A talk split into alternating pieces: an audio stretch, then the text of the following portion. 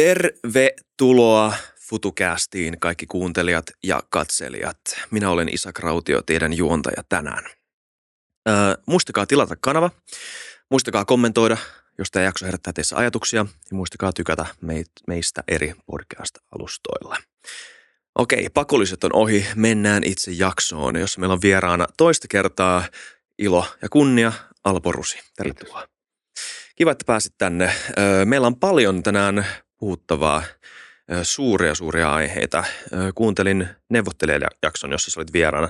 Puhuitte paljon Ahtisaaresta, johon me ehkä yhtä paljon paneuduta tänään, ellei Ahtisaarta mainita toki. Mutta Israel Palestiina on asia, mitä sä oot myös kommentoinut paljon Xssä viime aikoina ja varmasti myös seurannut. Ja varmasti myös seurannut ennen lokakuun 7. ja sitä ei edeltäviä, mutta sen jälkeisiä tapahtumia. Nyt puhutaan paljon tulitauosta. Kansainvälinen yhteisö vaikuttaa asettavan enemmän ainakin symbolista painetta jonkunnäköiselle tulitauolle. YK on päätöslausuma, joka nyt tänään, tänään on itse asiassa 13.12. on hyvä tietää, että, että jos jotain tapahtuu tämän jälkeen, niin me ei ole siitä tietoisia. Mutta eilen YK äänesti aika suurella enemmistöllä läpi tämmöisen olisiko päätöslauselma, jossa vaadittiin tai halutaan tulitaukoa. Mitä mieltä sä olet tästä? Israelin argumentteja on se, että Hamas pääsee uudelleen rakentamaan itsensä, jos tulitauko nyt lopetetaan. Se ei ratkaise millään tavalla tätä heidän välistä konfliktiaan. Ja sitten toiselta puolelta kuulee, että tässä valmistellaan uutta nakbaa, uutta katastrofia palestiinalaisille, uutta ö, etnistä puhdistusta tai vastaavaa. Miten sä näet tämän tilanteen? Tilanne on kompleksinen. Se on nyt varmaan jo klisee, mutta vaikka mistä suunnasta tätä asiaa tarkastelee, niin se, että israelaisia on edelleen panttivankina ja ilmeisesti ulkomaalaisia myös, on yksi asia, joka määrittää hyvin pitkälle Israelin strategian, voimankäytön ja tavoitteet. Toinen asia on se, että puhutaan kansainvälistä laista ja humanitaarisesta laista. Tiedetään hyvin se, että se humanitaarinen laki jäi roskakorin silloin, kun Hamas hyökkäsi. Ja se on yksi lähihistorian raaimista sotilaallisista iskuista. Mä itse asiassa en tiedä raimpaa muodoltaan ja siis kuin tämä, mikä 7.10. koettiin. Ja tästä ei vielä ratkota lähi konfliktia. Mm. Tässä ollaan nyt kysymy- kysymyksessä ainoastaan tämä nykyisen tilanteen haltuunotto, että pankkivangit vapautetaan ja sitten siirryttäisiin pois tästä raskaasta ää, asevoiman käytöstä Kaasassa ja saataisiin humanitaariset käytävät ja järjestelyt aikaiseksi, mutta me on nähty viime päivinä se, että Hamas on ottanut haltuunsa humanitaarisia apuajoneuvoja. Eli se tilanne on siellä kentälläkin hyvin sekava.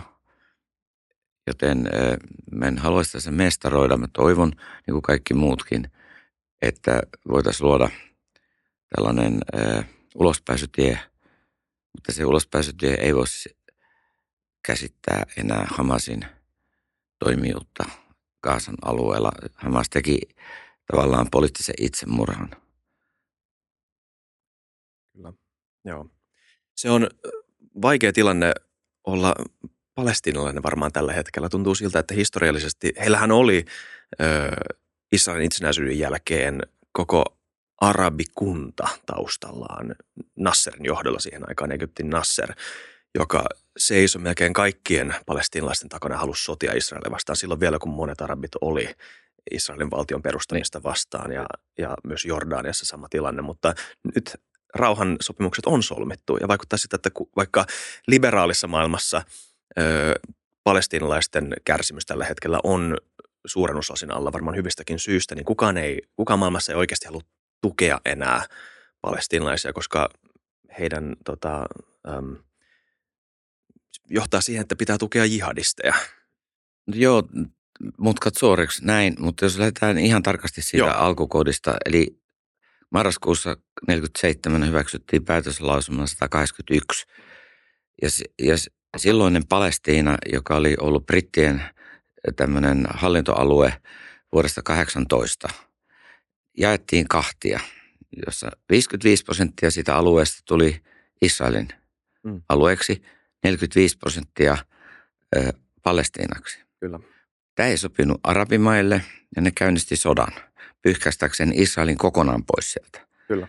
Mutta Israel oli sillä alueella järjestäytynyt sotilaallisesti jo pari-kolme vuotta ja siellä oli 40 000 ö, taistelijaa, jotka estetään Israelin ö, panemisen pois maanpinnalta. Ja siitä saakka on tavallaan arabimaiden tavoitteena ollut Israelin olemassaolon kieltäminen. Hmm. Mutta nyt ollaan siinä tilanteessa oltu viime vuosina, että useampi arabimaa on tunnustanut Israelin olemassaolo. Lähti siitä 78 rauhansopimuksesta Israelin ja Egyptin välillä. Siitä sitten tilanne monimutkaistui eri asteittain – ja sitä edes jo erät vaiheet, Jom Kippur-sota ja sitä edelsi siis Pelon terrorismi ja 67 sota, jossa yhteydessä sitten Gaasa ja Länsiranta tuli. Miehityssana on vähän karkea sana, koska kysymyshän on valvonnasta, sotilaallisesta valvonnasta, joka tapahtuu Israelin asevoimien IDFn toimesta Kaasassa ja, ja, ja tuota, länsirannalla, jotka oli siis siinä 181 päätöslaumassa määritelty ö, Palestiinaksi, mutta se ei kelvannut. Laskettu, että kahdeksan kertaa on ollut tähän mennessä sellainen tilanne, jossa ö, olisi ollut mahdollisuutta ryhtyä rakentamaan tämä kahden valtion malli, mutta joka kerta se on ö, mennyt ö, roskakoriin. Mm. Ja, ja, ja sitten tähän on tullut tämä islami, Tämä lähti tulee tietenkin voimalla 79 Iranin vallankumouksen seurauksena. Ja sitä seurasi siis koko alueella vähittäinen ö, tällainen ö, jihadistien ö, varustautuminen. Ja 82 oli Libanonin sota. Sitten tullaan 87, jolloin on ensimmäinen intifada. Ö, ja se päättyy Oslon rauhansopimukseen, mutta se rauhansopimuskaan ei vielä määritellyt Palestiinan valtiota. Puhuttiin itsehallinnon kehittämisestä. Ja oikeastaan Palestiinan valtiota ei ole olemassa. Se on vaan niin kuin paperilla. Ja kyllä totta kai pitkällä aikavälillä täytyy lyöntyä ratkaisu, jossa Palestina väkimäärä, joka on nyt noin siis 5 miljoonaa yhteensä Kaasa ja Länsiranta – ja sitten 6 miljoonaa on muissa arabimaissa ja sitten on vielä muualla maailmassa. Juutalaisia on noin 15 miljoonaa, joista 7 miljoonaa on Israelissa, 6 miljoonaa Yhdysvalloissa ja, ja sitten ne jakautuu eri puolille Kanada, Ranska, Venäjä, Australia. Näin, tämä on niin se asetelma, että kaksi, kaksi noin 15 miljoonan – asukkaan väestöryhmää on tässä niin kuin taustalla. Miten se historia sitten asetti nämä asetelmat, niin siitä me jokainen voidaan lukea vaikka raamatusta lähtien, kuka omistaa ja kuinka paljon omistajuutta on kullakin väestöryhmällä. Mutta ne Onko sun poli- mielestä, anteeksi. Poliittiset ratkaisut, jotka tehtiin, niin pitäisi lähteä sieltä 181 mm päätöslauselmasta. Siinä muuten Neuvostoliitto tuki silloin sitä päätöslauselmaa. Suomi ei ollut YKssa silloin, joten Suomi ei ollut siinä mukana. Okei. Okay. Yksi, kaksi, yksi. Hyvä varmaan mainita, mikä se on. Mutta ennen sitä mä haluan kysyä, tota, ja kun sanoit, että Palestiina ei ole valtio, niin siis sehän on niin kuin määritelmästi kyllä täysin totta. Sitä ei ole ikinä perustettu. Se ei ole ikinä ollut itsenäinen Ottomaanian vallan alla Brittelen mandaatti ja sen jälkeen palestinalainen nationalistinen liike lähti vastuks, vastuksuksena sionistia, sionismia vastaan. Mm. Vitsi mikä lause, hups. Mutta joka, joka sionismi sitten tavallaan syntyi 1800-luvun lopulla äh, tuon äh, Theodor Herzlin, Herzlin, joka, joka taas sai pontimensa hyvin pitkälle muuten äh, Dreyfus tapahtumasta. Joo. Refysin tuomiosta. Kyllä, mutta haluaisin vaan sanoa tuosta perustamisesta. Ö, mä en tiedä, onko tämä, tämä itse asiassa nivoutuu ehkä semmoiseen isompaan kysymykseen, mutta ö, silloin kun tämä YK on päätöslauselma maiden jakamisesta meni läpi, niin sehän, meni, sehän ei niin kuin juhlien mennyt läpi myöskään juutalaisten keskuudessa. Silloin tota, sionismit oli vähän skeptisiä siitä, että onko tämä nyt oikeasti fiksua meillekään. Ja ö, musta, että ainakin Ben Gurionilta on tämmöinen lainaus, joka on aika ö, yleisesti siteerattu, että tämä on hyvä ensimmäinen askel meille siihen, että me jossain vaiheessa ehkä saadaan tämä kaikki. Ö, niin voiko tämmöisistä historiallisista hetkistä, jos mennään vuoteen 1948, mm. niin voiko näistä tapahtumista, vaikka ne elää vielä tosi vahvasti nykyisessäkin politiikassa, onko ne enää fiksuja ö, tämmöisiä mm, voidaanko me enää katsoa niitä painavasti, kun katsotaan nykyistä poliittista konfliktia, mikä siellä on käynnissä, koska siinä välissä on tapahtunut niin paljon asioita. No sanotaan näin, että itse asiassa mä näkisin sillä suurenkin painoarvon. Jostahan tämä kaikki lähtee. Joo. Ja e, se legitimiteetti, mikä isällä on, niin sillä on sekä tukena historiaa, siihen kuuluu holocaust, Siihen kuuluu pokromit eri puolilla maailmaa ja nämä vainot.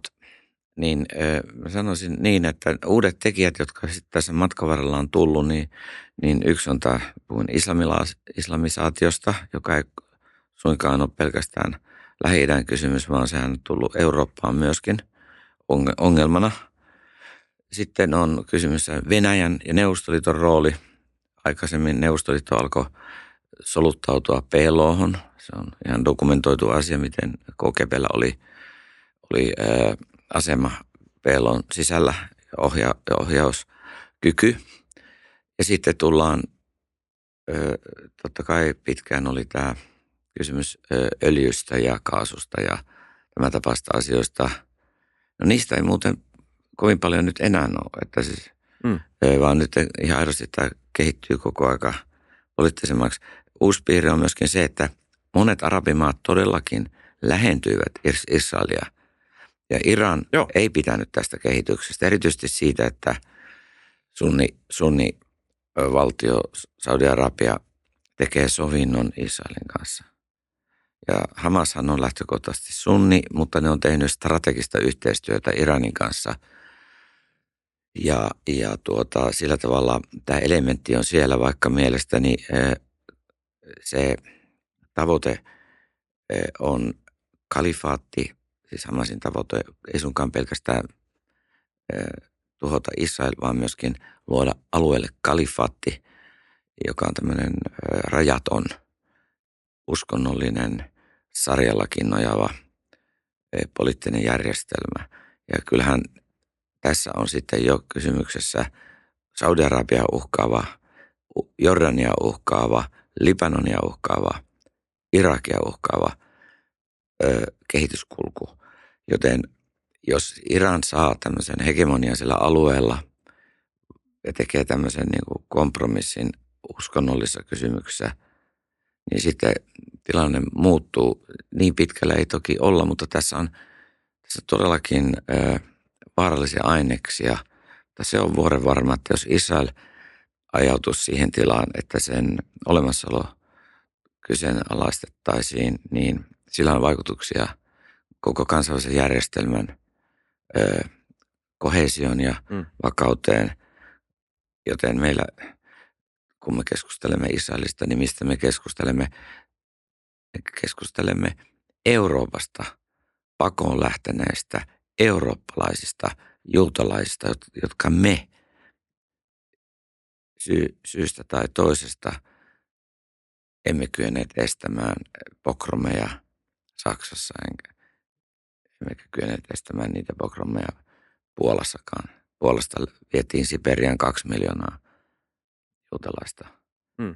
kun sit sota syttyi syyskuussa 1939. Meidän ilman historian tajua me ollaan ihan pihalla hmm. lähi asioiden tarkastelussa. Joo. Kyllä. Ö, vitsi, tuossa tuli monta hyvää pointtia, josta mä haluan, ö, mä haluan kysyä melkein jokaisesta, mutta palataan. No. Ö, Mä muistan myös sen 181 vielä, jossain vaiheessa mä kysyn siitä, mutta tuossa tuli äh, ehkä tämmöinen kysymys.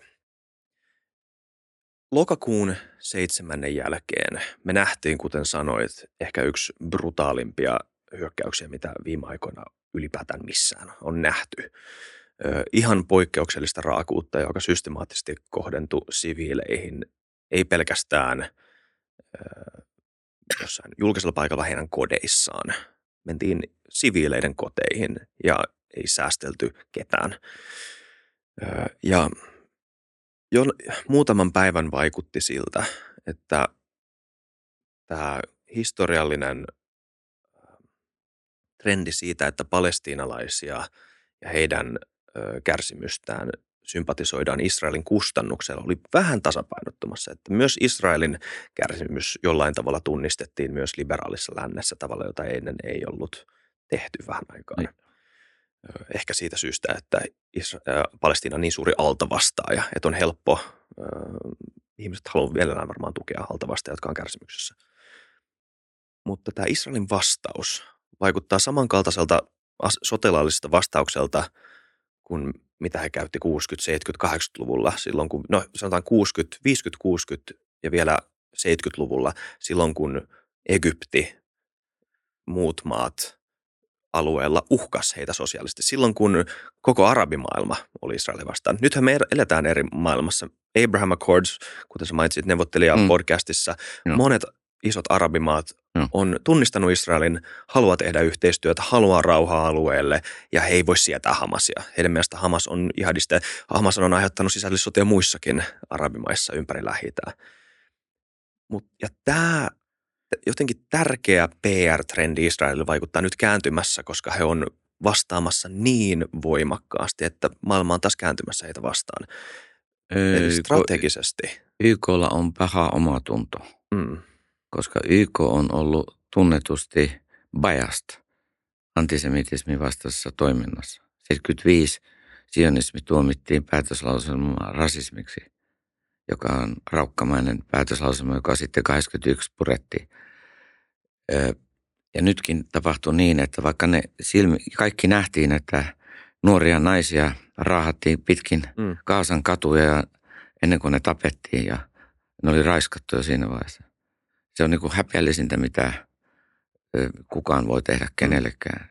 Niin YK, naisten organisaatio, ei pystynyt tässä vaiheessa sanomaan sanakaan. Mm. Sama, joten YKlla on sillä tavalla lähtökohtaisesti on omatunto. Se lähtee ihan pääsihteeriä myöten. Mielestäni pääsihteeri ö, ei pysty näkemään tätä asiaa selkeästi. Tämä on semmoinen kysymys, jossa – olisi kakistelematta pitänyt niin kuin YK-järjestelmää asettua tukemaan ensinnäkin eh, Israelin olemassaoloon, koska se perustuu YK päätöslausemalle. Mm. Niin siinä ei ole mitään liukenemista. Ja toinen asia, saada sellainen koalitio, yhteistyökoalitio arabimaiden kanssa aikaan, että päästään eteenpäin sekä Israelin turvaamisessa että Palestiinan vähittäisessä rakentamisessa – ehkä noin kuin sanotaan 30-50 vuoden aikaperspektiivillä vähittäin eteenpäin, jossa siis mä en ainakaan tiedä mitään muuta vaihtoehtoa kuin se, että Gazani, esimerkiksi Gaasasta tehtäisiin Palestiinan alkuvaltio, nyt kun Hamas putsataan. Tämä on yhden juutalaisen ö, ö, kirjailijan ja tämmöisen kansainvälisen suhteiden analyytikon ehdotus. Ja sitten sen alle tulisi kansainvälisessä valvonnassa autonomiseksi alueeksi niin kuin Palestinan autonominen alue, länsiranta. Ei varmaan kokonaan. Ei tietenkään, koska siis ei. se on jo nyt niin kuin, ö, ö, ei voida palauttaa, siis se Camp Davidin sopimus, jota Joo.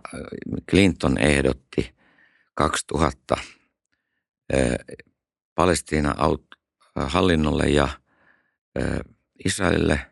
Siinä olisi kaksi prosenttia jäänyt vielä Israelille tästä alueesta, joka on länsiranta. Länsiranta on Siis puhutaan niin kuin näistä koko luokista, niin Joo. Israelhan on niin 20 000 neliökilometriä. Kyllä. Mä suosittelen muuten kuuntelijoille, kannattaa mennä googlaamaan Camp David Map 2000, Joo. jos haluatte vähän perspektiiviä. Ja sen, sen äh, sanotaan, että sen, äh, sen tuhos äh, Yasser Arafat, joka itse asiassa tavoitteli arabivaltiota. Tämmöinen tieto nyt on olemassa – että hän ei halunnut enää siinä vaiheessa kahden valtion ratkaisua, vaan arabivaltiota, jonka osana on Israel ja osana on Palestiina. Tämä tuntuu jälkikäteen ajateltuna ihan mielettömältä, että se hajosi tämmöiseen koko tämä prosessi, joka alkoi 93 Oslossa – monet muut arabijohtajat siihen aikaan piti Arafatia aika hulluna, että hän ei hyväksynyt tätä. Tota, niin, mä voisin kuvitella, että se oli niin kuin näin, hän oli jo vanha ja sairas. Mä tapasin edellisissä tehtävissä, niin hänet useamman kertaa istuin jopa kaksi päivää hänen kanssaan samassa autossa 93 jouluna pari kuukautta rauhansopimuksen jälkeen, jolloin hän eli ihan kuin tämmöisessä elaatiossa – ja nauratin häntä sitten erilaisilla vitseillä siinä autossa, että ei hän niin kuin vaipunut depression. Hänellä oli hyvin ailahteleva se mieliala. Hän saattoi olla äärimmäisen elatiossa ja sitten yhtäkkiä hän vaipui semmoiseen syvään virtaan. Ja sen välissä yritin niin kuin sitä mielialaa nostaa. Ja välillä osu, onnistuu, välillä varmaan en. Mutta tuota, joka tapauksessa niin ää, silloin oli ilmassa tämmöinen perspektiivi, kun muutenkin maailma muuttui. Neuvostoliitto oli hajonnut ja rauhan kyyhkyt lenti, niin ajateltiin, että tässä on myöskin tämä historiallinen tilanne syntynyt lähi rauhaan ja katinkontit.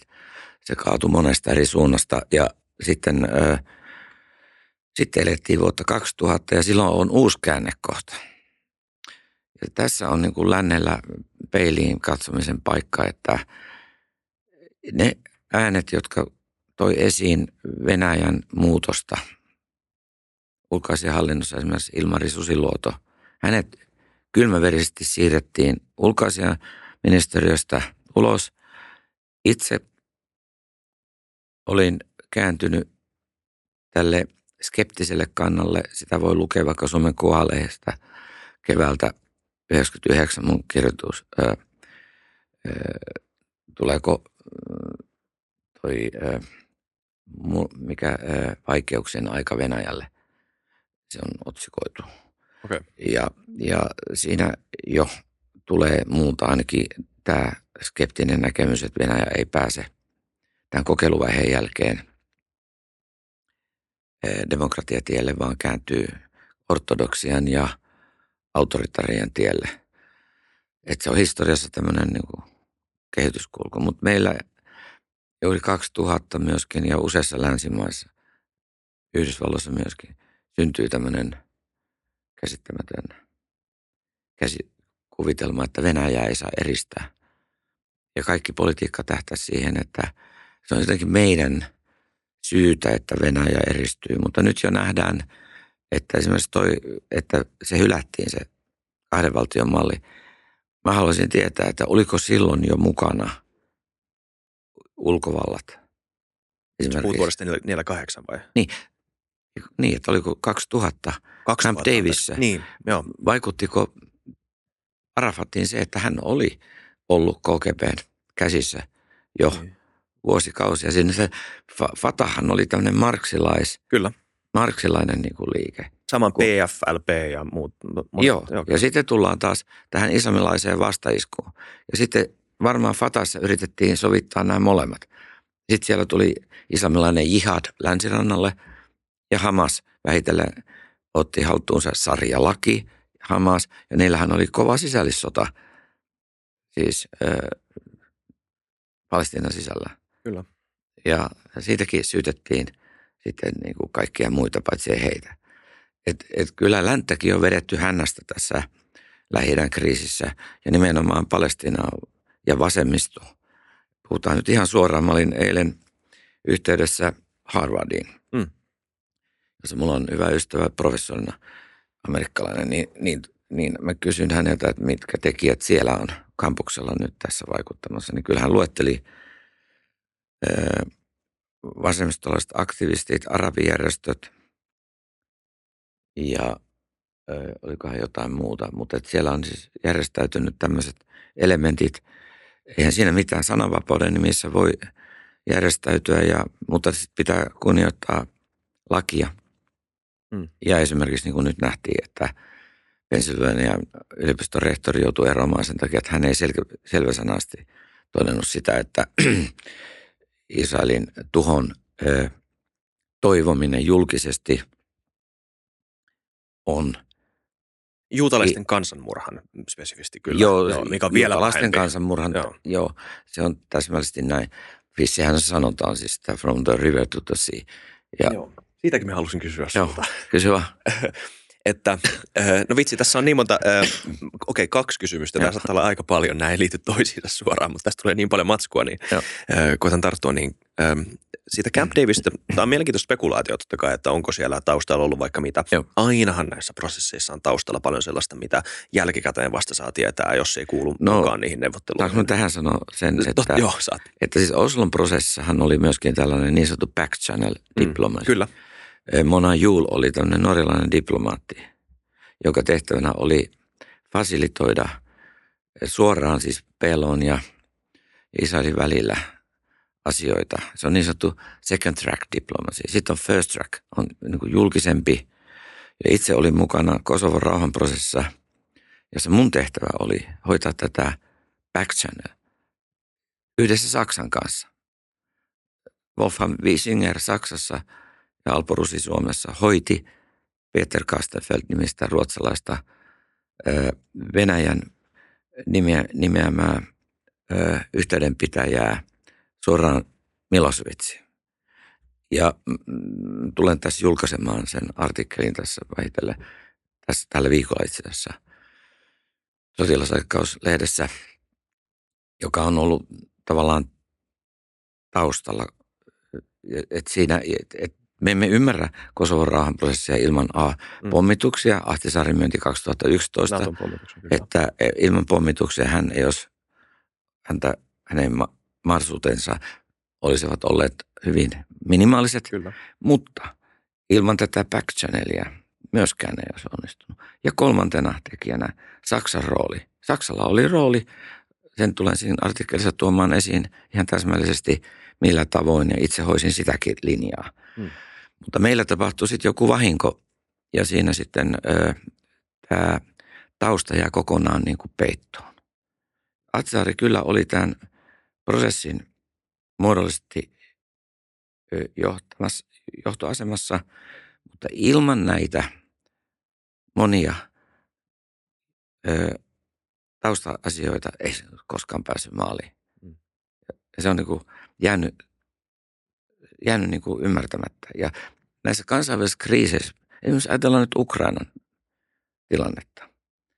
Mä olen aivan varma siitä, että tällä hetkellä monet tyyppisiä back elementtejä saattaa olla syntynyt.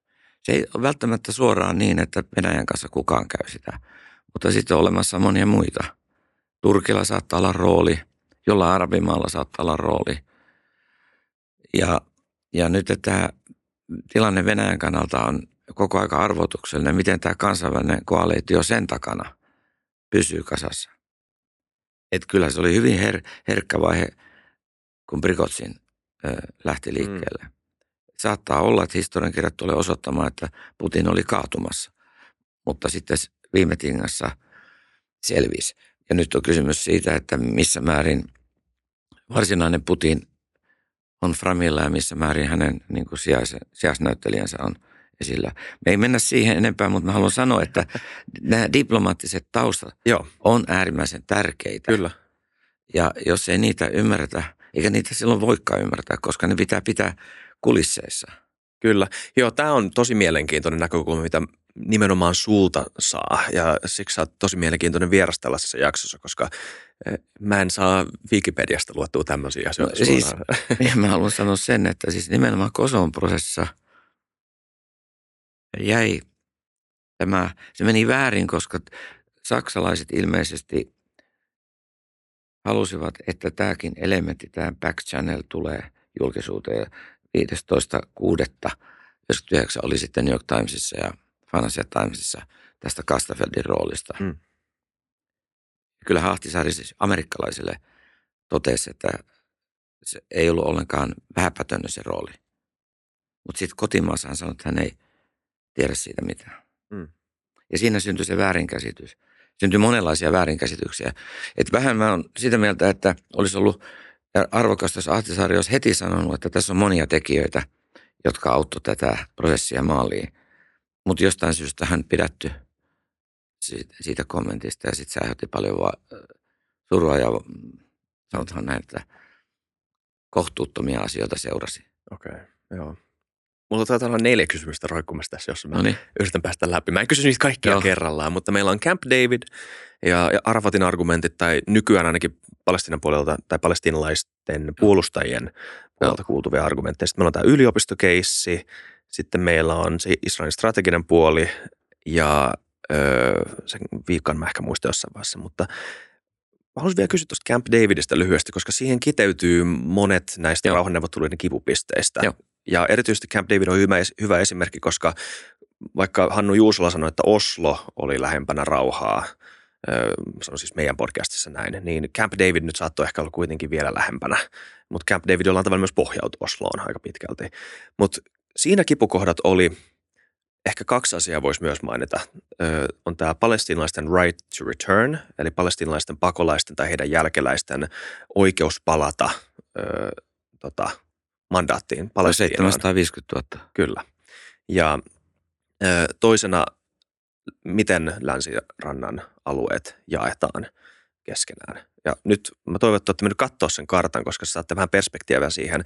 Länsiranta siis tämän Camp Davidin sopimuksen mukaan, jos olisi allekirjoitettu ja sovittu, niin ne olisi ollut tämmöisiä etäpesäkkeitä, ö, palestinalaisten itsenäisiä etäpesäkkeitä, ainakin autonomisia etäpesäkkeitä, ABC-alueet. Alueet, kyllä, jotka olisi jollain tavalla kuitenkin ollut Israelin maiden ympäröimiä alueita. Eli Palestiinalla ei sikäli olisi ollut mitään suoraa rajaa esim. Jordaniin, Jordaniaan tai, tai vastaavaa, Joo. että he olisivat ollut täysin Israelin ympäröimiä.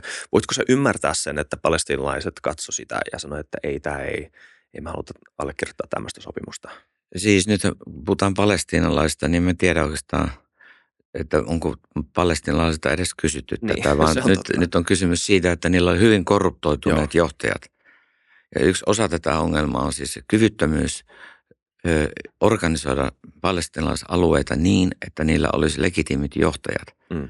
Se on epäonnistunut. Joo, se on täysin. Ja, ja se on osa tätä ongelmaa. Ja nä, tämmöisistä asioista kuin rajoista, jut, juutalaisasutuksista, niistä varmaan olisi voitu löytää kompromisseja ja järjestely, järjestelyjä, mutta kun Palestiinalla ei ole johtoa, joka Mm. neuvottelee niin kuin täyspäisesti asioista, niin eh, tätä ei vaan ole suostuttu ymmärtämään riittävästi. Et ky- kyllä minusta niin kun ulospääsyteitä on olemassa, jos vaan arabimaissa on tahtoa. Se että edellyttää kuitenkin sitä, että arabimaat uskaltavat asettua Irania vastaan ja putsaamaan nämä Iranin johtamat terroristiorganisaatiot pois. Se ei, Israeli yksin ei voi sitä tehdä, eikä Yhdysvaltojen avullakaan sitä voi tehdä, koska Yhdysvallat tuskin haluaa sekaantua enempää kuin on joutunut sekaantumaan alueen asioihin. Ja sama tietysti koskee sitä, että Venäjän ei pitäisi mennä siellä esiintymään jonkinnäköisenä osallistujana, Mm. ö, koska mitä ne siellä tekee? Kenen asialla ne siellä on? Kyllä mä ymmärrän, että 2011 niin Al-Assad olisi kaatunut ilman Venäjän apua. Ja Venäjä tuli just sillä tavalla Al-Assadin avuksi Syyriassa tuhamaan kansalaisliikehdinnän, kuin se on tehnyt Grosnissa. Aloittanut tykkituloin siviilikortteleihin, kortteli korttelilta tuhonnut Mm. sitä maata. Se on venäläisten tapa. Joo, Ö, Myöskin jos ne hyökkäisi Suomeen, niin se tapahtuisi just noin. Joo. Ja Aleppo. Kyllä. Aleppo, se tapahtuisi siis raskailla aseilla. Ja sitten se, että tässähän Venäjä, tämä nyt hyppää Venäjään, mutta sen verran sanon, että Totta kai. että Venäjä käy sotia Venäjän ulkopuolella, käyttää sotilaina vähemmistökansallisuuksia. Tämä näkyy jo silloin, kun ne hyökkäs esimerkiksi Liettuassa 1991, niin venäläisten sotilaiden oli helppo tappaa liettualaisia, koska ne on venäläisiä. Mm. Ja, mutta eivät enää pystyneet sitten, kun tuli kansannousu Moskovassa, niin sotilaat kieltäytyi ampumasta omia. Mm. Ja nythän tässä on sama tilanne mahdollisesti jossain vaiheessa Venäjällä. Ja se saattaisi olla tämän tilanteen yksi laukaiseva tekijä, että kansa nousisi kadulle Venäjällä, lopettaisi tämän diktatuurin tässä muodossa. Ja se tarkoittaisi nopeita liikkeitä. Tarkoittaisi sitä, että vuoden sisään pitäisi pystyä hajottamaan nämä, nämä voimaministeriöt. Ja, ja, ja jos epäonnistuttiin 92, tämähän on Venäjän maan alle ajautuneen opposition kanta, että 92 käytiin se ratkaiseva taistelu ja menetettiin se taistelu. Eli ei avattu menneisyyden ö, stalinismia eikä avattu sen seuraajana tulleita Brezhnevismia ja, ja korpatsovilaisuutta, joka myöskin oli yksi laji diktatuuria. Ei se ollut mikään niin kuin demokratia, vaan Korpatsov itse piti, piti Kiinassa tapahtuneita opiskelijoiden telotuksia ja sitä Tiananmen Squarea ja että so what? 3000 historiallisessa kehityksessä ei ole yhtään mitään. Hmm. Toverit politbyrossa lokakuussa 89. Eli siellä oli myöskin kova pintainen kommunisti taustalla, joka vaan niin kuin tämän romahduksen alla alkoi puhumaan pehmosia. Ja tätähän meillä ei ole koska Saksa yhdistyi, niin hän tavallaan sai kaiken anteeksi. Mutta se maa ei ollut enää johdettavissa. Ja tässä tämä iso ongelma on, että Palestiina ei ole johdettavissa. Siellä on johtoa. on sekava kokonaisuus.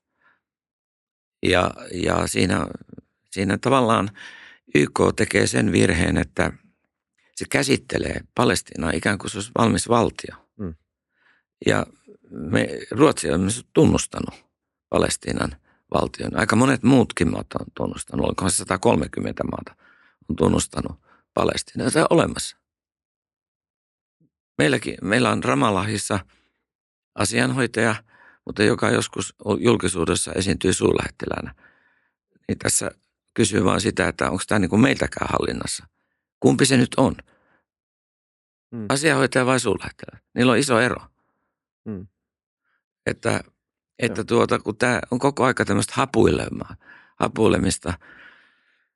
Ja se on jotenkin outoa, koska valtion tunnustaminen jotenkin juridisesti voisin kuvitella on aika muodollinen Tota, no, pitää olla valtio. Niin, se, Valtion pitää... Tuo, se on outoa, jos sen tekee symbolisesti. Mä ymmärrän se, tuon se täytyy, siis semmoinen, kun tässä saa vapaasti puhua, niin Max Jakobson usein tuo esiin aikanaan elo, Eli hän oli turvallisuusneuvostossa Suomen edustaja.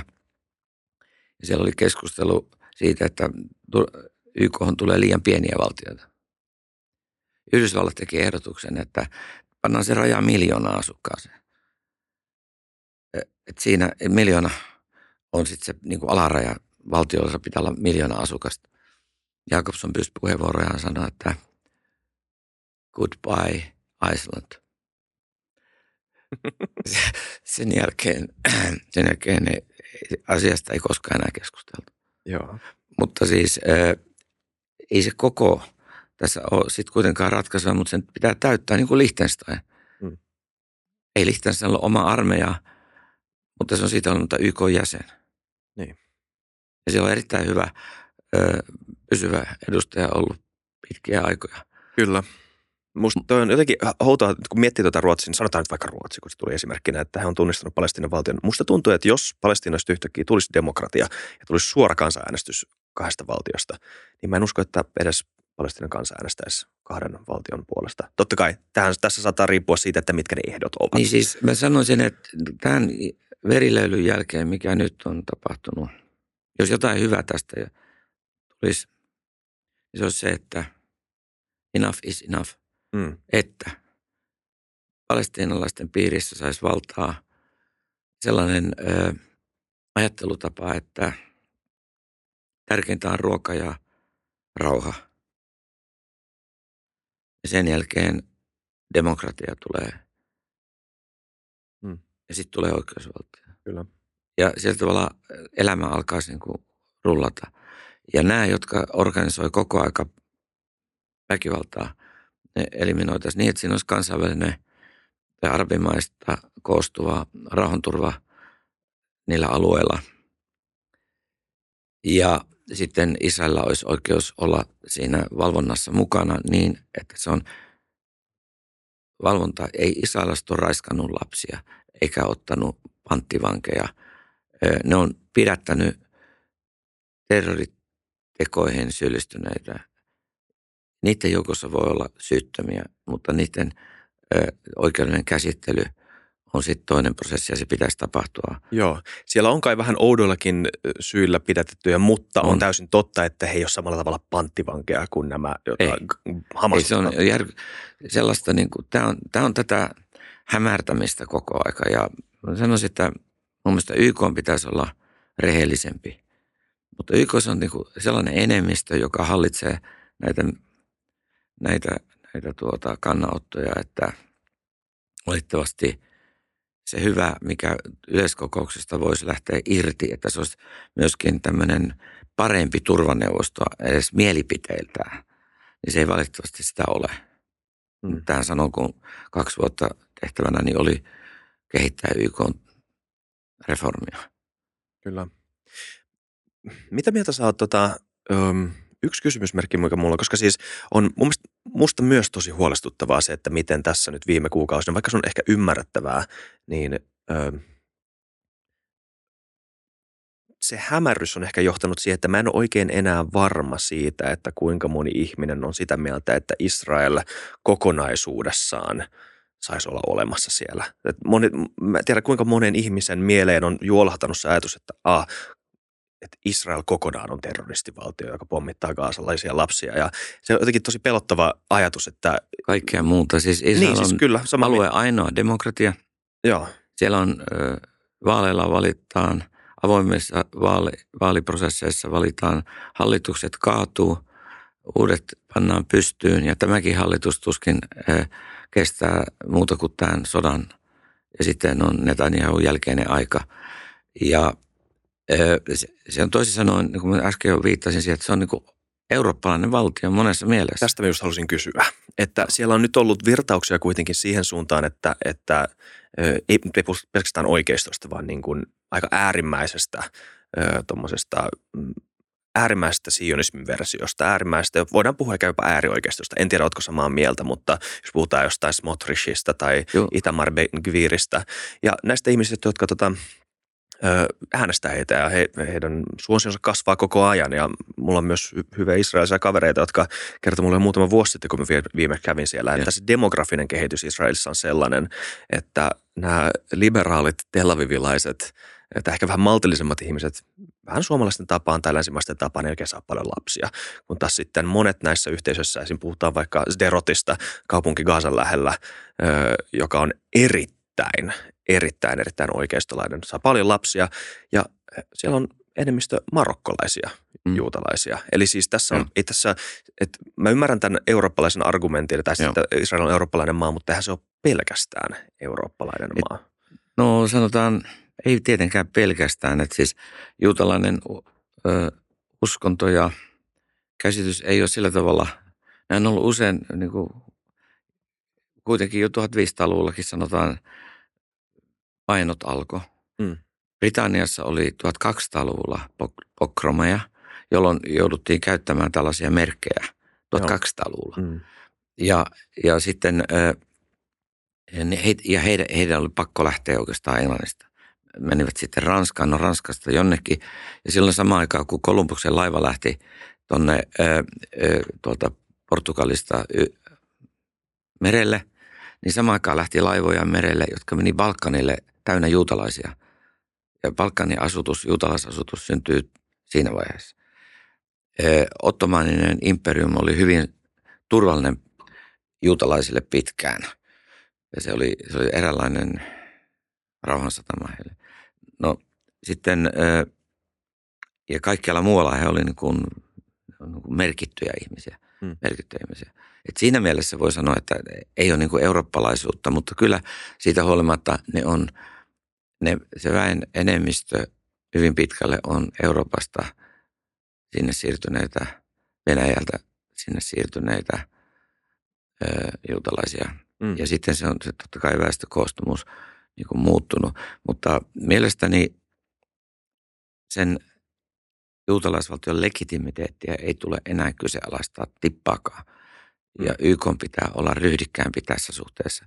Sillä tavalla myöskin päästään eteenpäin Palestina-kysymyksen Joo. ratkaisemisessa. Että semmoinen niin kuin jatkuva syljeskely YK suunnalta ei Israelin päälle ei käy.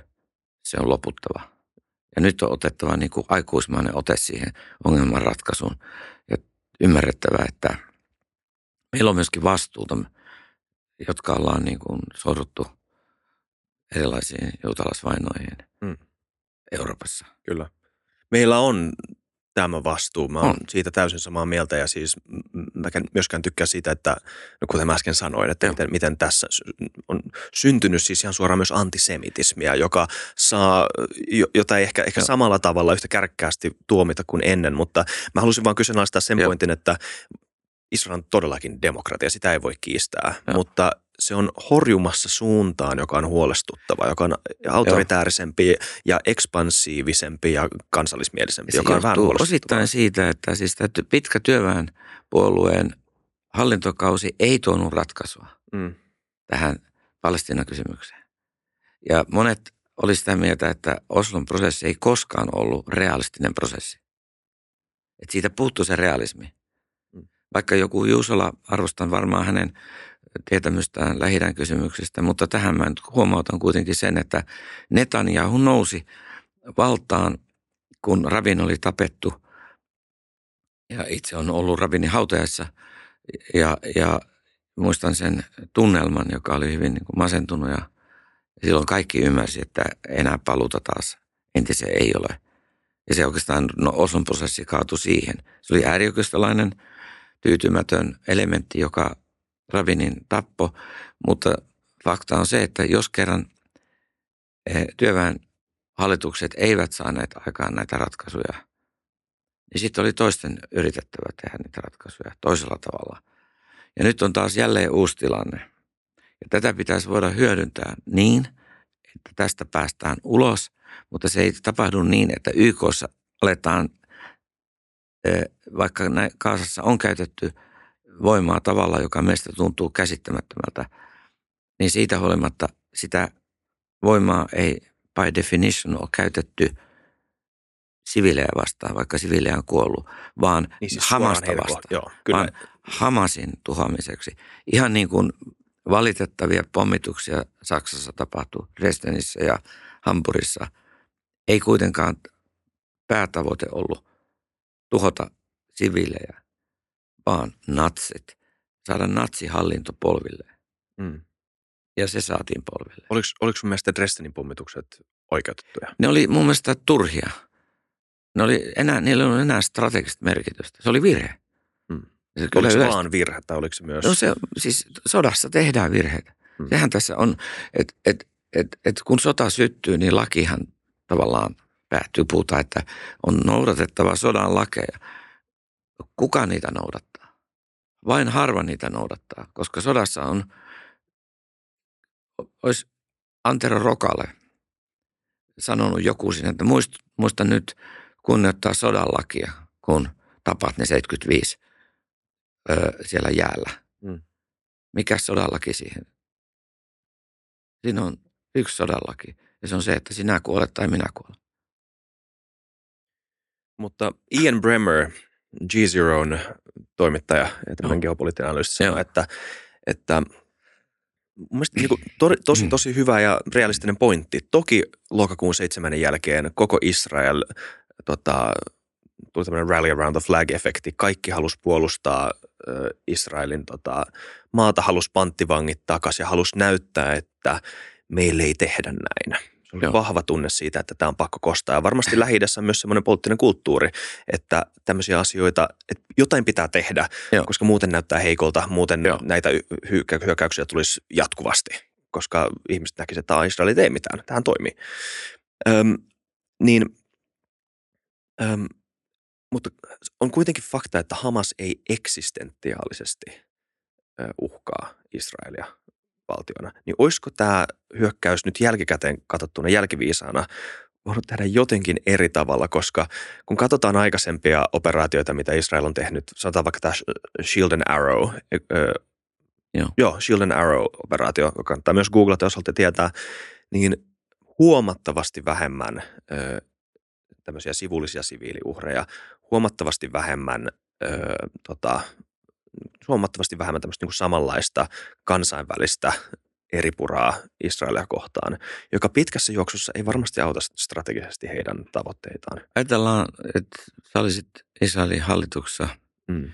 Nyt on tapahtunut se, että 1400 on tapettu siis siellä festivaaleilla, kiputseissa. Mm. Ja saadaan tieto, että naisia ja lapsia raiskataan – tulee kuvaa materiaalia, miten ra- raahataan nuoria naisia pitkin Kaasan katuja ja mm. hakataan ja nähdään, että ne on raiskattu ja sitten tapetaan.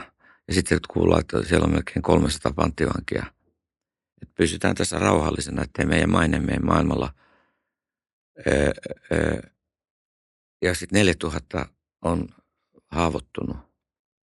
Hmm. 1400 olisi noin suurin piirtein kuollut, nelisen tuhatta haavoittunut, niin ö, mä haluaisin nähdä sen maajohtajan, jonka, jonka vastuu oli päällä, niin olisi voinut, nehän odotti monta päivää ennen kuin ne aloitti maahyökkäyksen, antoi ymmärtää, varoittaa, että mietittiin, miten se tehdään. Mm. Ja, ja sitten kun Israelin televisio katsoi, niin ymmärsin sen, että niiden sielläkin oli monta eri linjaa asiantuntijoiden keskuudessa, josta yksi linja oli se, että, että on pakko noudattaa sellaista strategiaa, että suljetaan vesi ja ruokahanat. Että sillä tavalla on pakko päästä nämä panttivangit vapaaksi. Että se tavoite oli keksiä joku keino, jolla saadaan panttivangit vapaaksi. Ja mikään keino niin kuin siinä kolmen neljän päivän aikana ei lähtenyt tepsimään, mm. vaan, vaan paine sille, että tehdään sotilainen invasio, niin ö, kasvo. Ja ne, ei ollut niin kuin ratkaisu. Siis ne ihmiset kärsivät, siellä oli kolmesta ihmistä panttivankeina. Mä sanoisin, että ei Suomessakaan yksikään hallitus istuisi paikallaan montaa päivää, jos se 300 suomalaista panttivankia mm raahattu jaloista ja käsistä ja raiskattu matkalla. Mm. Ja kuvia lentäisi maailmalle ja niitä Pietarin kadulla raahattaisi ja, ja pilkattaisi ja hakattaisi. Tässä on nyt valitettavasti käytettävä tätä, mutta koska iso viha aikana me koettiin mm. jo tämä kerran. Ne pääsi läpi, niin kuin sanotaan, venäläiset pääsi läpi. Okay, täydellinen antautuminen 18.089 ja sitten se tilanne, mikä silloin syntyy, se mielikuva siitä, että venäläinen on hyvä isäntä, mm. on väärä, koska se oli vain ajan kysymys, milloin tämä suomalaisten lahtaaminen olisi käynnistynyt. Jos, jos tuota, se on myös jäänyt esimerkiksi ne, ne, Neuvostoliiton osaksi. Mm. Jos Suomi olisi itsenäistynyt siinä välissä. Ja se sisällissotahan meillä tuli hyvin pitkälle sen seurauksena, että Suomi oli suuri ruhtinaskunta, joka aina unohdetaan. Mutta sen takia mä haluan tähän Venäjän esimerkin ottaa, että ymmärretään sitä tilannetta, joka oli Netanyahulla. Työväen hallitukset eivät olleet saaneet aikaan kahden valtion ratkaisua. Sanotaan siitä mitä tahansa. Ja se pakotti siihen, että uudet voimat nosti päätään Israelissa. Ihan selvä asia. Monet oli tullut Venäjältä. Venäjältä oli tullut Neuvostoliitosta, joka oli hajonnut. Siellä oli tämmöinenkin eliitti syntynyt vaikuttamaan, jotka, jotka tota, voisi sanoa, että vihasivat niitä elementtejä, joista he olivat kärsinyt Neuvostoliitossa.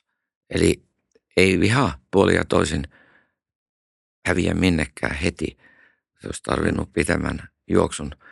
Ja nyt nyt on jatkossakin tämä vihan hallinta iso osa tätä rauhanprosessia, kun se jonain päivänä käynnistyy. Mm. Joo, mä en ikinä tietenkään kiistäisi sitä, etteikö siellä ollut,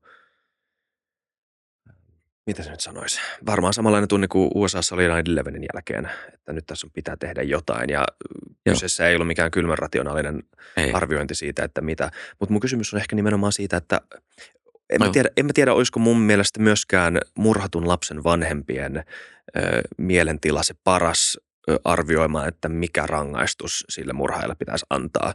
Niin ehkä vähän sama analogia tässä, että Ian Bremerin ehdotus, ja tämä on totta kai, tämä on hyvä sanoa jälkikäteen, jälkiviisaana ja ulkopuolisena, joka ei ole kokenut tätä. Totta kai sen mä täysin ymmärrän. Mutta hän olisi ehdottanut vähän samanlaista, mitä säkin ehdotit. Tämä olisi luotu länsimaisten maiden ja ehkä jopa arabimaiden koalitio, yhtenäinen koalitio, joka olisi jollain tavalla jollain tavalla ehkä, mä en, ehkä tämä on halpa sana, mutta harkitummin tota, mm. ja kohdistetummin, täsmällisemmin voinut tehdä tämän, niin kuin toteuttaa tämän mission, joka monen mielestä edelleen on ok, eli syöstä Hamas vallasta. Niin, siis tässä Israel olisi tarvinnut vaikka Euroopan unionin mukaan tähän sotilaalliseen operaatioon. Mm. Sillä tavalla, että niitä ei tarvitse tätä yksin tehdä. Nyt kaikki voi niin kuin sylkeä päälle, kun Israel teki tämä. Mm. Kyllä, se, se jos, mä uskon, että jos siellä oli tiedustelu epäonnistunut, se on yksi asia. Poliittinen johto oli kriisissä, se on toinen asia.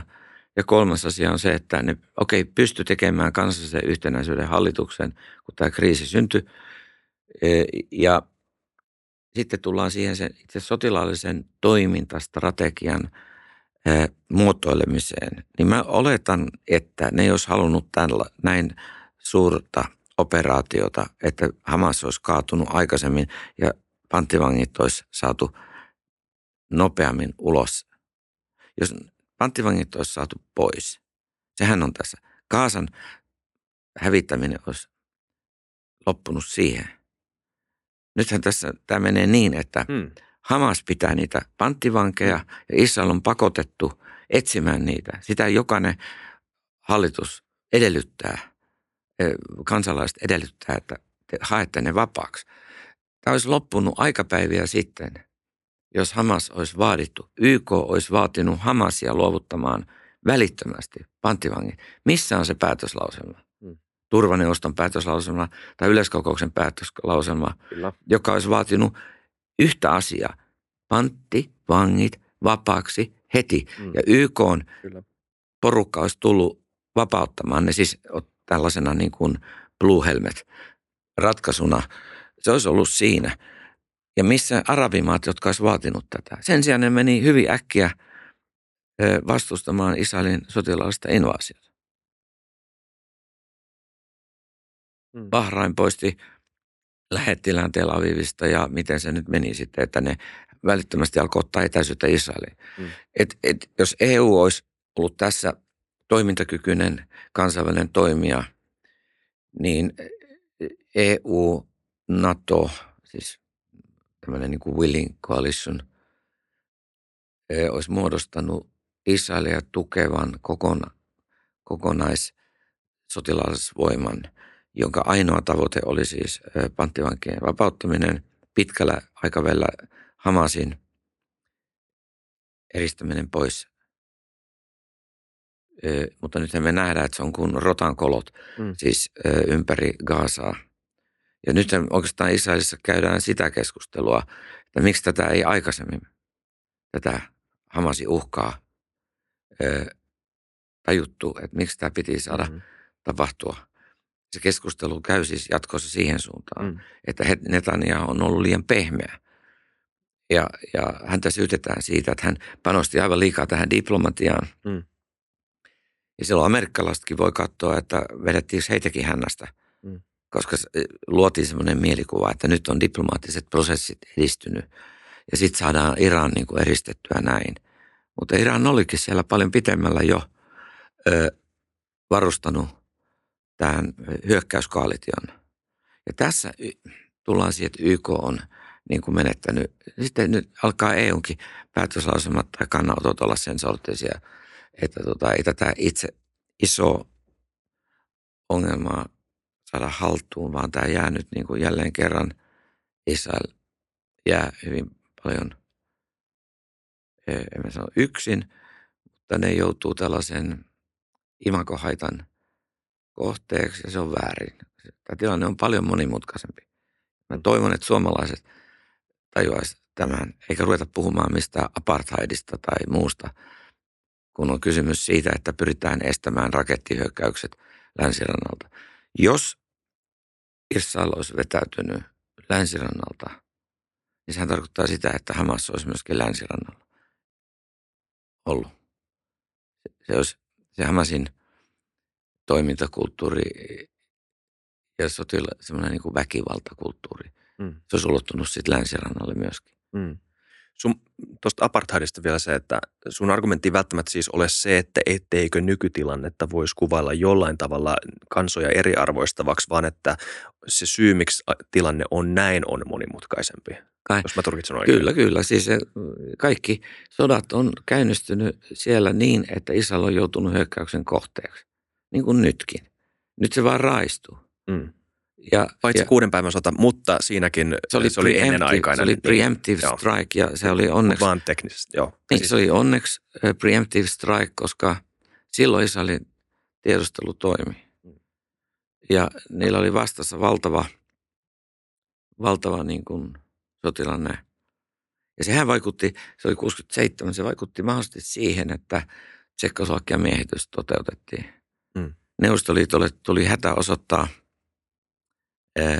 Neuvostoliiton voima ja vaikutusvalta. Ja jos ajatellaan jälkikäteen, että ne hoiti Tsekoslovakia niin, että ne ajoi vaan sinne yhtenä yönä panssareilla sisään ja 500 000 sotilasta, niin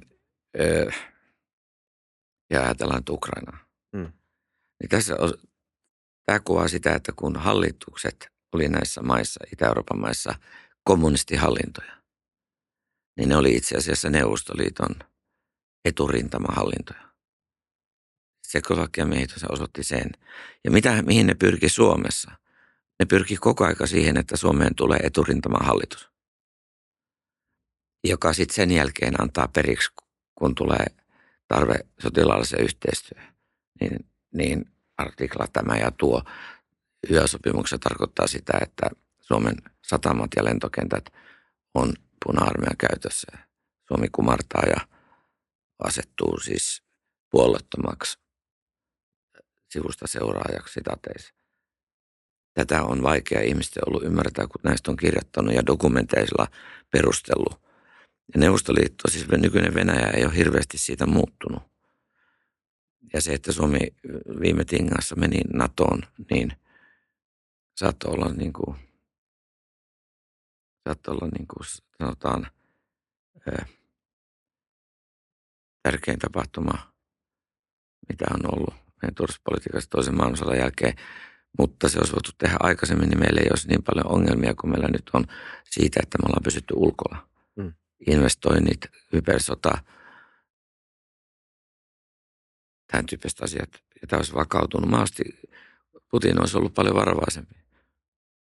Tosi jännä, että olet myös tavannut näitä ihmisiä niin paljon. Minkälainen tyyppi Jasser Arafat muuten oli? Etäinen sillä tavalla, että mä tajusin, että tässä on henkilö, joka on jossain muussa maailmassa. Mutta sitten kun vitsailin hänen kanssaan, niin hän repesi kyllä samoista vitseistä. Hmm. Että siellä me niin kuin tavallaan... Ihminen. Ja sitten se meno, meno siihen Stockmanin eteen katsomaan joulukatoa, niin oli sanotaan lyhyt jakso sitä, että siellä oli joku tämmöinen toisenlainen rauhaa kaipaava ihminen. Että ei se, se ei niin kuin sillä tavalla semmoisena niin kuin mörkönä ö, avautunut mulle, mutta etäinen, semmoinen luokse pääsemätön hän oli totta kai. Hmm.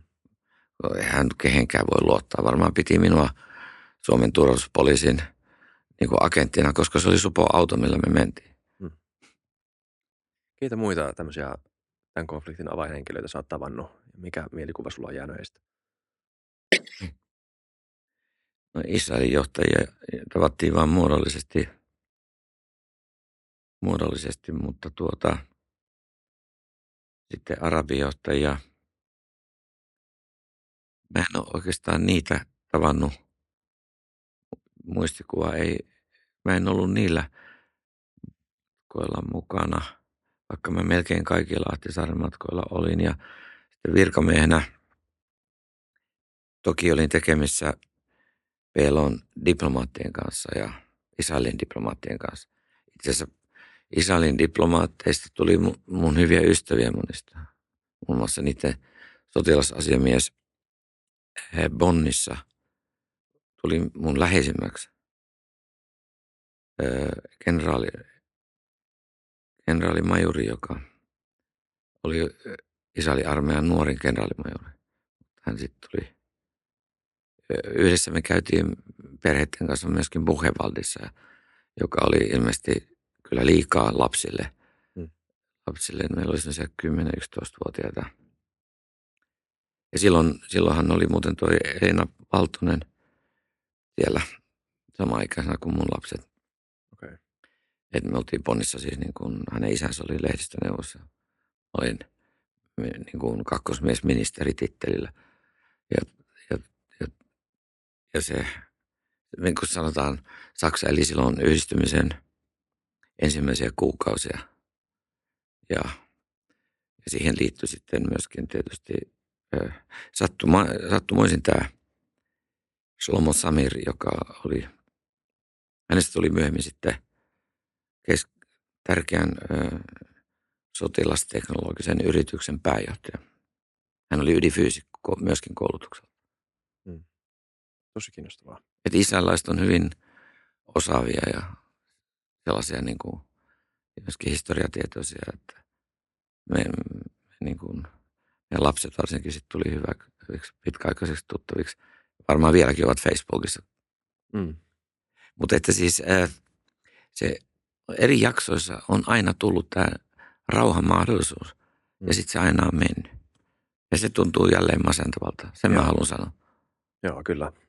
Ja on ehkä vähän banaalia kysyä, että mikä sun mielestä ratkaisun pitäisi olla, koska se tuntuu vähän... No, mä oon sitä pohtinut ja käynyt kirjeenvaihtoa ja aina tullaan siihen, että, että jotta siitä tulisi kestävä ratkaisu, niin siihen tarvitaan arabimaiden myönteinen mukaantulo niin, että ne hyväksyy Israelin olemassaolon ja että vähittäin Palestinan hallintoon kehittyy demokraattinen perusta. Se voi muoto edetä jollain niin kuin sen kulttuurin ehdoilla. Totta kai. Mutta siellä, sitten tulisi olla tavallaan niin kuin demilitarisoitu alue, jossa on kansainvälinen valvonta. Tuli mieleen joskus toi, toi Ahvenanmaa, mutta ei sekä sellaisenaan voi olla se ratkaisu. Taivan, sitten pitää olla erilainen perspektiivi kuin Taivanilla. Palestinilla pitää olla perspektiivi jonain päivänä olla YK-jäsen, mm. täysvaltainen jäsen. Mutta se edellyttää juuri sitä, että Israelin turvallisuus ja myöskin sen Palestinan valtion turvallisuus on pysyvästi ratkaistu. Mm. Siellä ei saa olla mitään e, Iranin tapasta niin kuin vehkeilijää osallistumassa tai KGP tai uudessa versiossa nostamassa suurpolitiikan pelinnappulaksi Palestinaa. Mm. Ei se saa niin mennä, vaan... Joo. He on kyllä siis, jos lapsena syntyy Gaasaan tällä hetkellä, niin on niin. kyllä aikamoisen globaalin pelin uhri ja sitten kasvaa itse ympäristöön, jossa ainoaksi, ainoaksi ratkaisuksi kerrotaan se, että ö, pitää taistella takaisin. Pitää, taistelu on se, mikä, millä saavutetaan jotain tai mikä on sun kohtalo tai mitä tahansa, mitä siellä sanotaankaan. Ja se, se ei tule ikinä toimimaan. Ei, ei se, että tämä syyllisten etsiminen on, se pöytä on niin suuri, että stadion ei mahu, jos me ruvetaan, siis se syntisten pöytä niin kuin panee pystyyn. Mm. Että ei, se, se, ei, se ei johta, johda mihinkään. Että siis sen vaan, on vaan todettava faktat, että meillä esimerkiksi EU:ssa pitää pystyä olemaan niin kuin ryhdikkäästi tässä asiassa ja näkemään nämä asiat realistisesti, eikä koko aika niin kuin esiintyä ikään kuin ää, jonkun paremman tiedon omaavana. Ja että te, teidän pitäisi tehdä näin ja noin. Siis menkää itse sinne Israelin housuille, minkä itse sinne Kaasan juttuihin. Palestinassa on huonot johtajat, Israelissa on demokratiassa vaihtuu johtajat ja sitten on vastuuvaltiot ja ne on erityisesti siellä alueella. Kyllä Saudi-Arabia tietää sen, että ilman läntistä teknologiaa pitkän päälle ne ei pysty muuttaa sitä talouttaa hmm. ja rikkauksiaan uuden talouden mm, pohjalle, joten ne tarvitsee rauhan. Ne tarvitsee lännen. Vaikuttaa siltä, että myös haluaa sen. Ja haluavat sen, Joo. vaikka ovatkin edelleen keskiaikaisessa olosuhteessa, niin mitä tulee Joo. yhteiskuntaan, niin ei siellä kuitenkaan ole puutetta. Rahaahan siellä alueella on. Mm.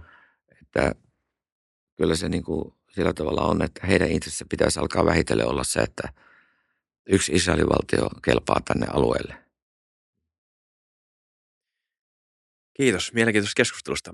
jos haluat vielä jäädä tänne hetkeksi, sulla on aikaa, no. niin meillä on kaksi mielenkiintoista presidentinvaalia tulossa ensi vuonna. Joo. Suomi, USA. Äh, Joo.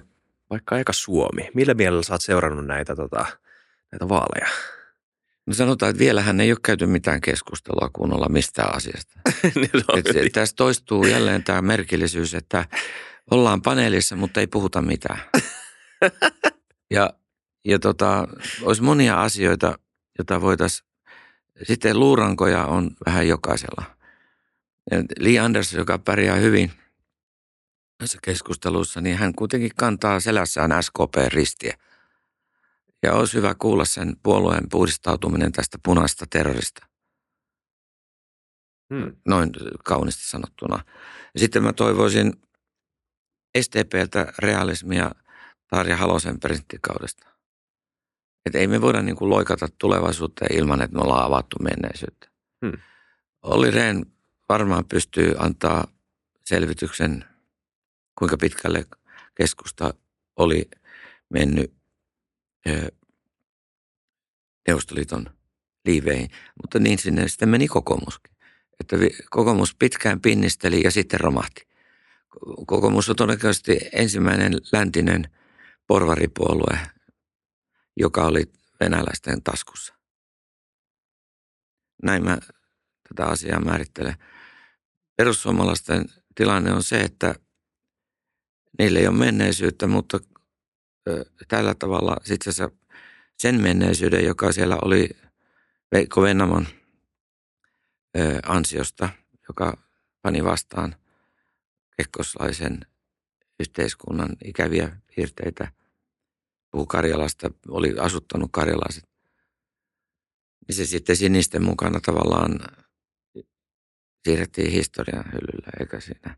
Että mä toivoisin, että sielläkin tehtäisiin niin kuin vielä kertaalleen yksi semmoinen arvio, että oli, oli, onko tämä niin kuin oikein sen liikkeen kannalta, että sen perustaja siipi pantiin pihalle ja puolia toisin. Olisiko siellä semmoista rauhanneuvottelut paikallaan?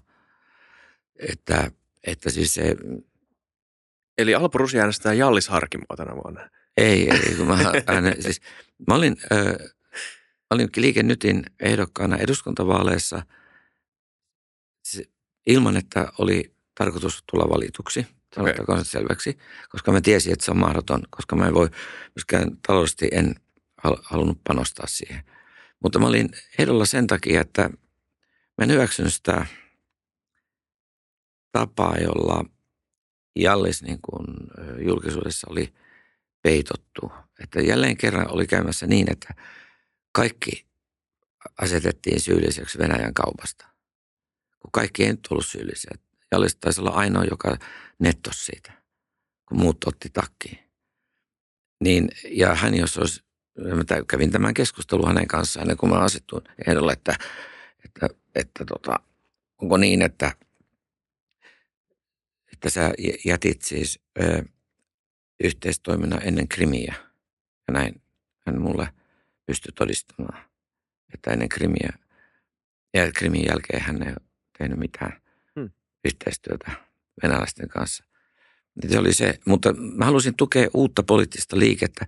Nyt mä olen tavallaan poliittisesti sitoutumaton lähellä porvarillisen yhteistyön tämmöistä päärintamaa. Mä toivon porvallista yhteistyötä, joka nyt tällä hetkellä on tässä muodossa. Mä toivon, että se seuraavia vaalien jälkeen löytäisi niin kuin vielä, että keskusta palaisi niin kuin sillä tavalla kotiin, että jos ne vähänkään omaa historiansa katsoo, niin ne näkee se, että ei ne ole osa vasemmistoa, vaan ne on osa porvarista Suomea. Ja se, että ne romahti kannatuksessa, eh, niin se on heidän oma vikansa, että ne meni siihen eh, rinteen hallitukseen. Mm. Se on niin kuin näin, että me tarvitaan, mä, mä siis itse toivon tämmöistä niin kuin liberaalia demokratiaa Suomeen, joka vahvistuisi, niin kuin, mutta joka on sosiaalisesti oikeudenmukainen, niin kuin varmaan suuri osa suomalaista. Ja sitten olin pitkään puhunut NATO-jäsenyyden puolesta jo vuodesta 1999 mm. 2000 vuoden vaihteesta, jolloin ja mielestäni ja sitten totta kai kolmi Montescoen systeemi, jossa vallan, kolmia. vallan kolmiako on lähtökohtana. Ja mun mielestä meidän oikeuslaitos ei ollut enää tähän, tässä suhteessa kunnossa silloin, kun mä itse läpikävin näitä oikeusprosesseja. Mä en tiedä liittyykö siihen, mutta meillä on jakso tästä Tero Lundstedtin kanssa, jos haluatte kuunnella tota, sisältöjohtaja. Kyllä. Mutta äh, tota, onko sun mielestä kaikki oleelliset kysymykset seuraavissa presidentinvaaleissa menneisyyteen katsovia kysymyksiä? Ei tietenkään. Että, siis presidenttiehdokkaiden pitää katsoa tulevaisuuteen, mutta mä tarkoitan sitä, että me kaikki liikkeet, jotka nyt siellä on edustana, mm. niin heillä on myöskin menneisyysvastuu. Mm. Menneisyysvastuu. Ja menneisyysvastuu pitää avoimesti ottaa. Mm. Aikanaan Helmut Kohl sanoi, että että jokainen Saksan sukupolvi tästä eteenpäin kantakoot vastuuta holokaustista ja juutalaisten kansanmurrasta. Se ei pääty siihen, että hän väistyy, vaan seuraavien pitää kantaa se vastuu myöskin. Ja nämä pysyvästi Saksan kohtalona on kantaa vastuu. Niin mä sanoisin näin, että ei se ole ollut väärin, että suomettumisesta on puhuttu mm. ja että se pitää avata eikä piileskellä Kyllä. erilaisten verukkeiden valossa. Että nämä jotka on tuolla ehdokkaana, heidän tehtävänsä on ottaa se menneisyysvastuu. Sillä tavalla me rakennetaan parempaa tulevaisuutta. Ja nyt esimerkiksi koulutusjärjestelmän, voi sanoa melkein romahdus, pitää olla kaikkien e, kansalaisten e, yksi prioriteetti. Se täytyy saada kuntoon. Meidän pitää löytää oma roolimme Pohjolassa. Siihen ei saa, ei saa enää hyleksiä Baltian maita. Ne on osa meitä – me olemme yhteisö, jossa on Baltian maat ja Pohjoismaat. Meillä on juuret molemmissa. Ja sitä kautta me olemme vahvempia EU:ssa ja Natossa. Ja, ja, ja Natossa. Tätä kanssakäymistä vahvistamalla.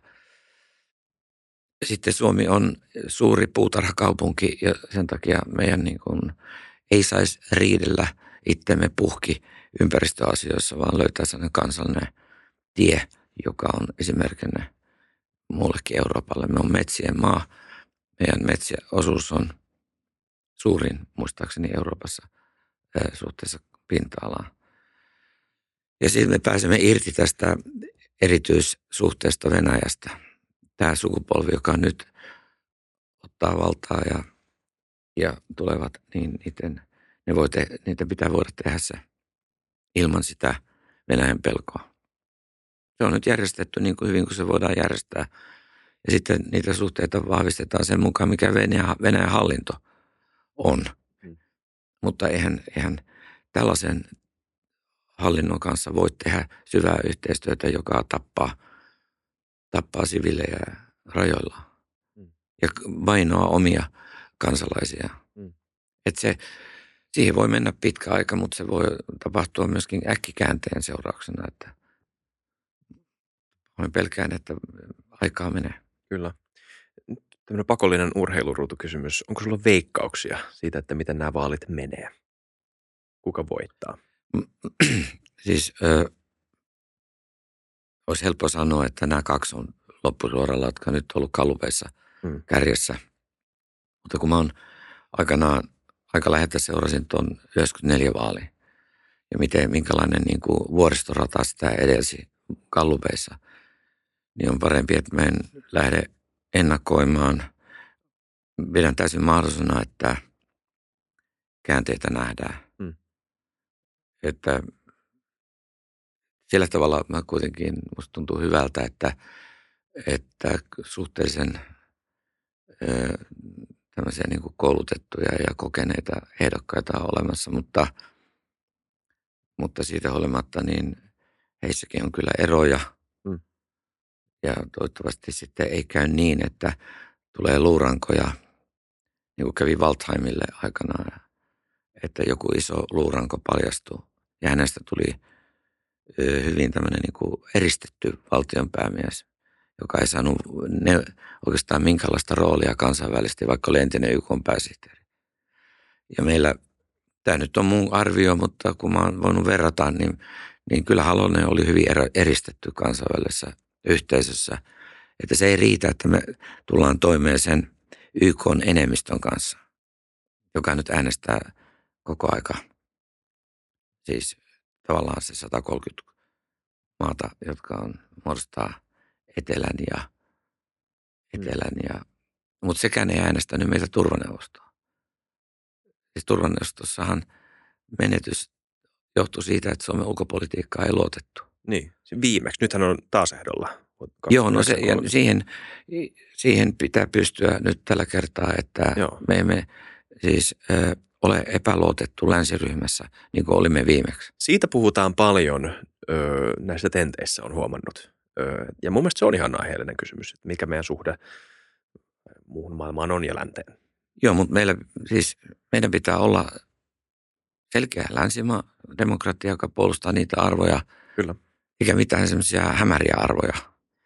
Ja, ja tässä ei ole niin kuin kahta puhetta. Ja maailma jakautuu nyt sillä tavalla, että, että me emme voi katsoa sivusta. Ajatellaan arabikevättä. Hmm. Sehän oli ihan selkeä mielenilmaisu useissa arabimaissa siitä, että demokratian pitää vihdoinkin juurtua myöskin näihin maihin. Voi säilyttää islamilaisen olemuksen. Eihän meilläkään niin kuin uskonto ratkaise meidän yhteiskuntajärjestelmää. Me oltiin luterilaisia Ruotsin yhteyden aikana. Oltiin luterilaisia suuriustonaskunnan aikana. Me ollaan oltu luterilaisia ja katolisia ja ja semmoisia, jotka ei ole. On, taanoin olin hautajassa puhumassa, jossa ei ollut mitään tekemistä kirkon kanssa. Mm.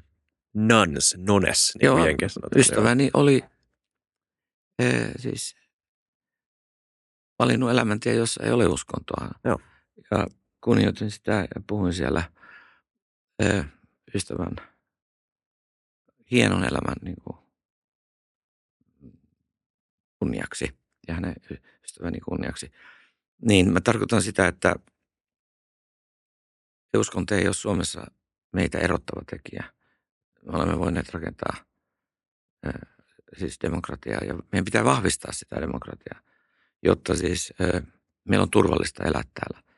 Ja se on monelle, monelle tuntunut vieraalta jo.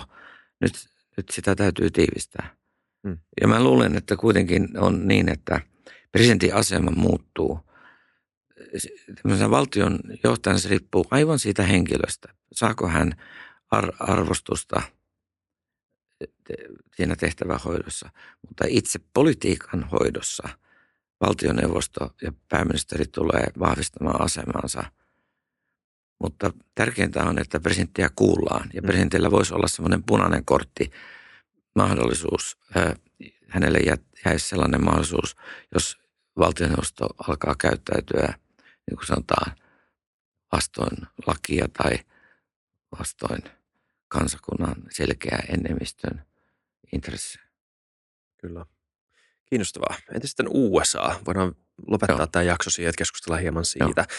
Siellä nyt näyttää olevan mahdollinen tilanne, että presidentiksi valitaan ihminen, joka on joko siinä vaiheessa jo tuomittu tai oikeudenkäyntiä läpikäyvä ja tuomiota odottava ö, rikoksista, jotka, no jotkut niistä joku saattaa pitää ehkä hieman vähäpätöisinä, mutta siellä on myös aika mm. ankaria syytöksiä, ö, no. etenkin nämä salassapito velvollisuuksien laiminlyömiset ja aika räikeätkin laiminlyömiset, täysin niin kuin avoimet, häikäilemättömät laiminlyömiset.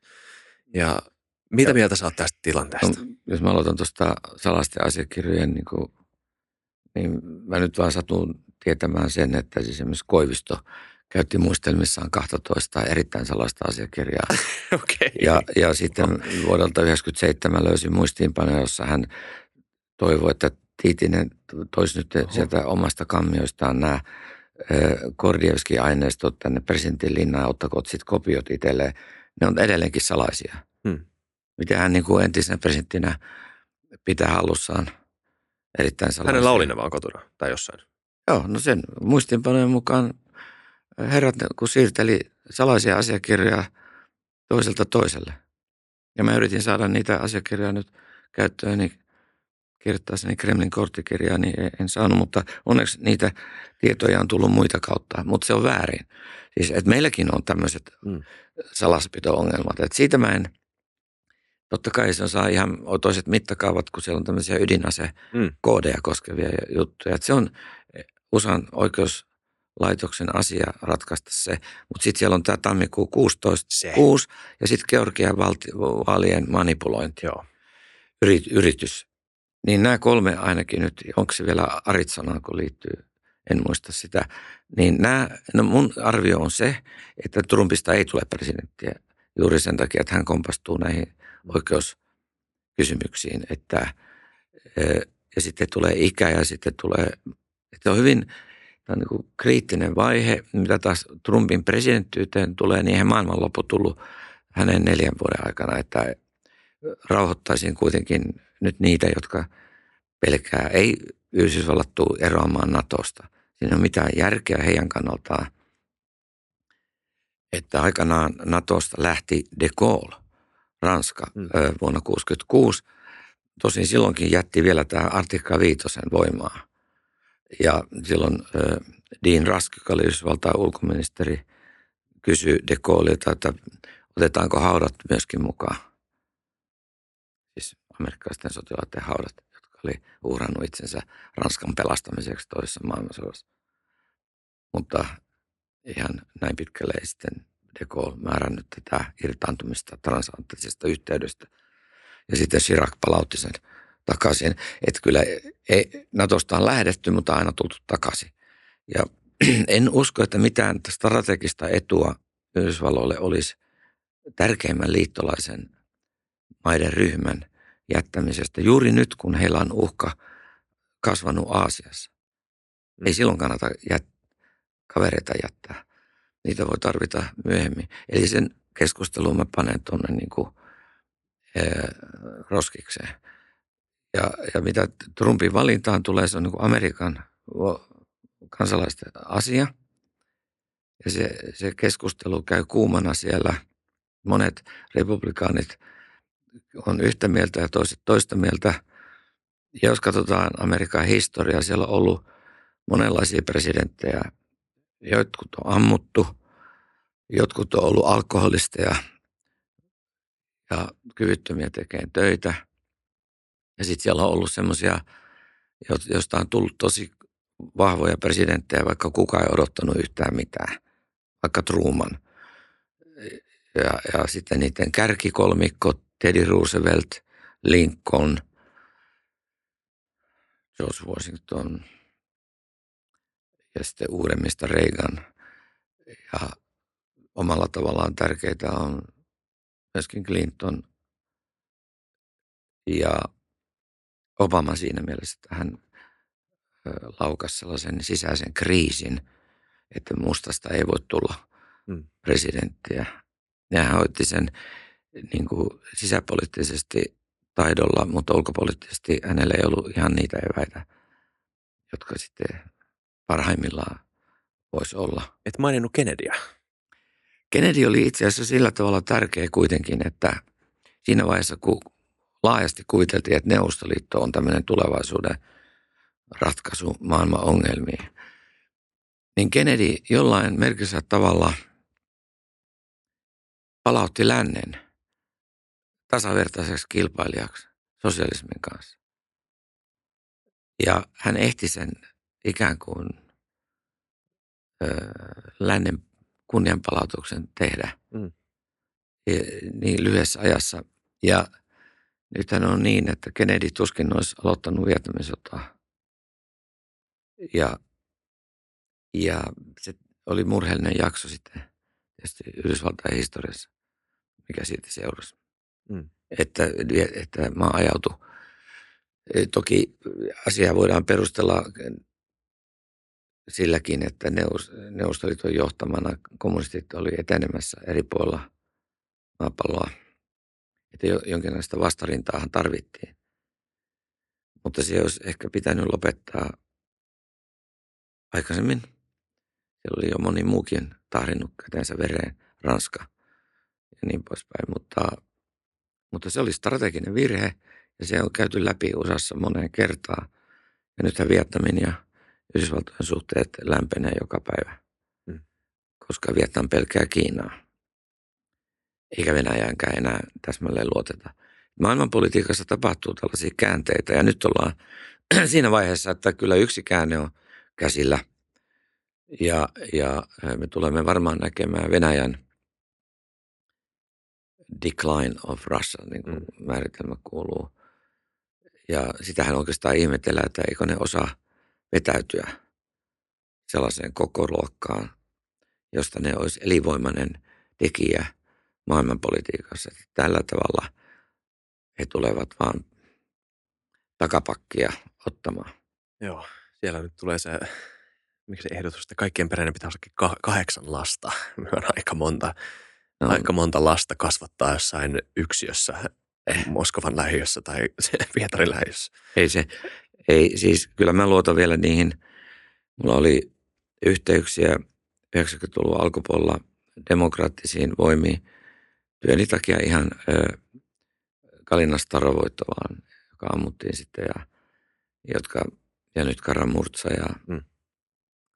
niin ö, meidän pitää nähdä, että siellä pinnan alla on kuitenkin myöskin terveitä voimia, jotka haluaa, että Venäjä muuttuu osaksi globaalia taloutta mm.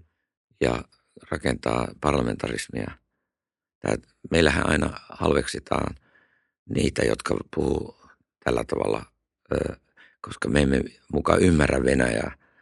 Venäjän ymmärrys tarkoittaa sitä, että hyväksyy sitateissa sellaisen Venäjä, joka on autoritaarisesti hallittu. Ja tämän kanssa kyllä on aika paljon ristiriidassa sitten monet – myytit esimerkiksi Aleksanteri toisen mm. Suomea, Suomen historiassa vahvistavana Venäjän saarina, kun kuitenkin oli kysymys vain hengenvedosta Krimin romahdusodan jälkeen. Että kuulun niihin, jotka haluaa sitten se patsas vähitellen siirrettäisiin tuolta senaatin torilta. Pystytettäisiin vaikka Koistolperin patsas tilalle siirrettäisiin se tuolta, että se olisi Suomen tasavallan perustaja. Tämä ei ole poliittinen kannanotto kokoomukseen, kepuun tai demareihin tai mihinkään muuhunkaan, vaan se olisi ihan reilua, että Suomen ensimmäinen presidentti olisi siellä eikä Venäjän saari. Hmm. Niin. Se on kuitenkin meidän historiaa. Joo, mutta sitä ei pidä käsittää niin, että... Tai mä, mä suhtaudun, sanotaan näin, että jossain määrin mä suhtaudun myös vähän skeptisesti niihin muutama vuosi sitten nähtyihin yrityksiin kaataa patsaita. Joissain tapauksissa voi olla, että mä tapauskohtaisesti olisin ollut sympatisoinut sitä, mutta tämmöisten niin kuin yliopisto-oppilaiden projekteja, että jos on joku 1600-luvun, 1700-luvun suurhenkilö, joka on siihen aikaan saattanut omistaa esim. orjia, mikä sanottakoon nyt selväksi no. on väärin. Ei ole hyvä asia. Joo, mä ymmärrän, mitä tarkoitat. Että niin, onko tässä vähän sama asia? Joo, osittain. Siis niin, sanoisin vain paikan. Musta se ei ole hyvä paikka sille. Niin. Okay. Että mä haluaisin, että se voisi olla yksi paikka olla esimerkiksi Porvos joku paikka. Kouvola.